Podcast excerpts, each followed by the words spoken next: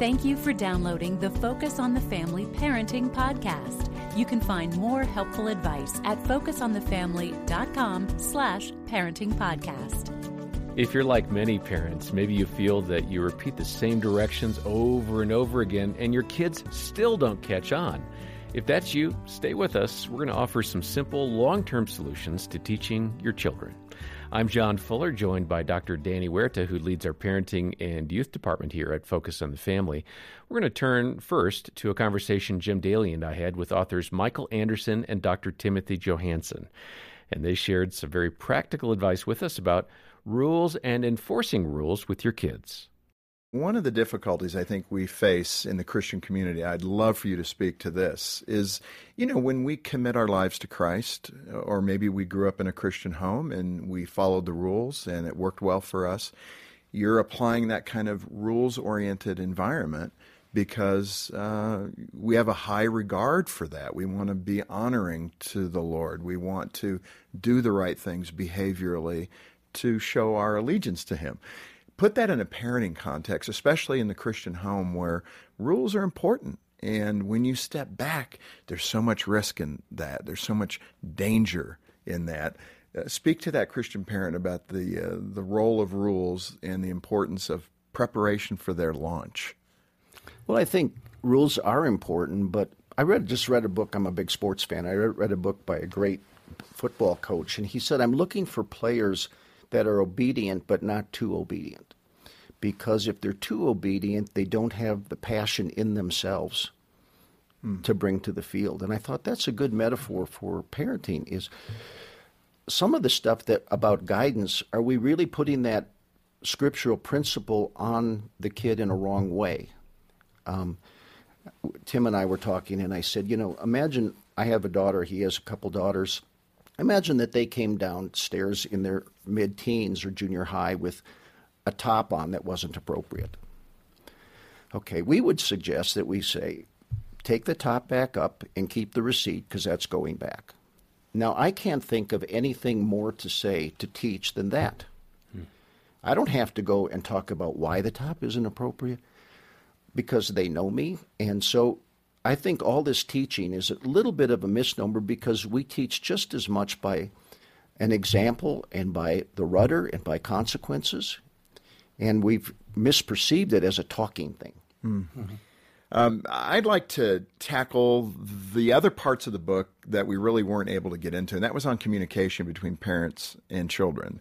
Um, describe the idea of threats that you mentioned in the book. That that hits home for me. I probably relied too much on threats. If and, you uh, don't, uh, then yeah, I exactly. will. No, it's more. And Jean would always say to me, you know, she put her hand on my arm and say, you know, that's a big threat for a pretty small infraction.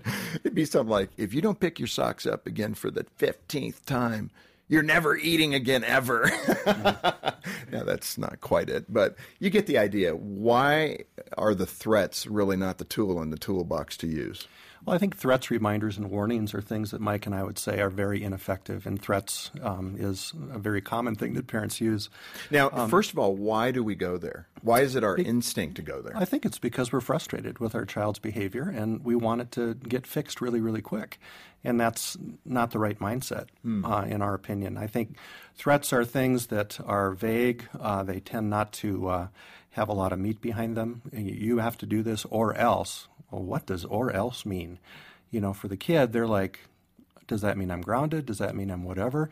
So I think threats are pretty ineffective. Um, warnings and reminders equally are ineffective. Give us an example of the warning and reminder. Uh, reminders, uh, we believe that parents who remind a lot create kids who forget a lot. So it creates that dependency. The very yes. thing that frustrates you, you're actually reinforcing. You're actually reinforcing, hmm. and you're feeding into it. Um, and threats, reminders, and warnings are really telling your kid that they're failed in the past, they're failing now, or they're going to fail in the future. And that's what the kids feel inside uh, for uh, the situation where there's lots of threats and reminders. What happens uh, long term for that 17 year old now that's lived in that kind of parenting environment? Uh, describe that child for me. Well, we think about a parenting intervention as whether it elevates the total behavior of the child. And one of the reasons I don't like threats or warnings is it, it might get a kid to go out in the front yard and bring his bike in, but that just solved the problem once. And if he leaves his bike out the next time, you didn't really gain anything. So by not saying anything, without using those three things, but using a cost, kids, you, we can count on kids to be self-serving. Yes. That's our edge. Count on yourselves. Do you think God? Yeah, I was going to say, do you think God sees us that way? Uh, but you know, anytime you can count on somebody's behavior, you can use it to your advantage, and we can count on our kids to be self-serving. So, if it costs them to leave their bike on the yard, they're going to remember on their own, and they're not going to leave it out the next night, which will take another reminder or another threat. So I'm supposed to fine my child like a buck if they leave their bike outside? Is that what you're saying? It might take that, but there's other ways to be creative about it. It just has to cost them something.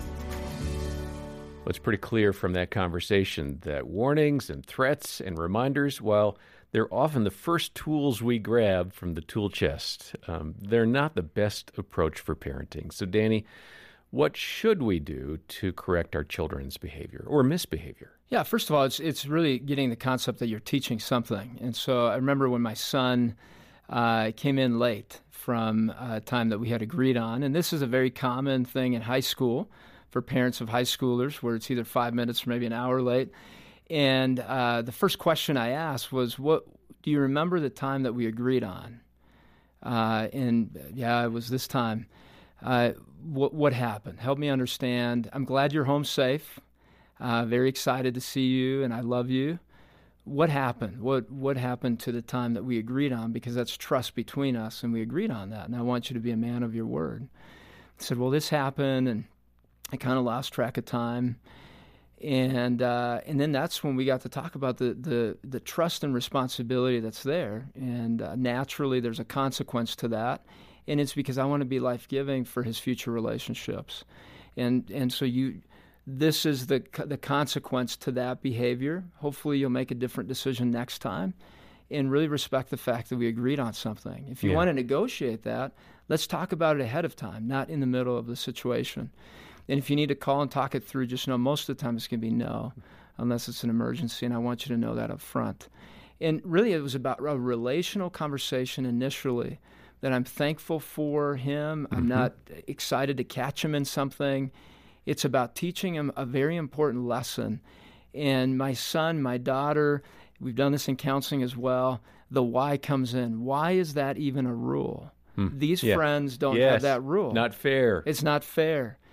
It's an interesting, interesting question for a parent to listen to. Don't be threatened by that. Yeah. It's a great question from a teen wanting to understand why is that boundary even there. And so step into it. Why do you have that boundary? Each family is going to have a different boundary on on times and those things. So I'm not going to give just a blanket statement, but you need to think through what boundaries do we have and why do we have them, and then step in confidently without threat, without your emotions getting triggered to explain this is why we have them. Great question. And and uh, is there anything you want to talk about with with that boundary? Yeah. Open that line of communication. And sometimes emotions are ratcheted at the moment, and so they ask the why question. You do not have to give an answer in the moment. No. It might be best just to say, let's get some sleep and we'll talk about it in the morning. Yeah, and take a deep breath because your response there is very important as well. Yeah. Are you calm or not? No, hey, we're going to talk about this in the morning. It's hey, great question. Let's let's get some rest and and think it through, Yeah. and we'll talk it through. But it's a great question, and I want to respect that.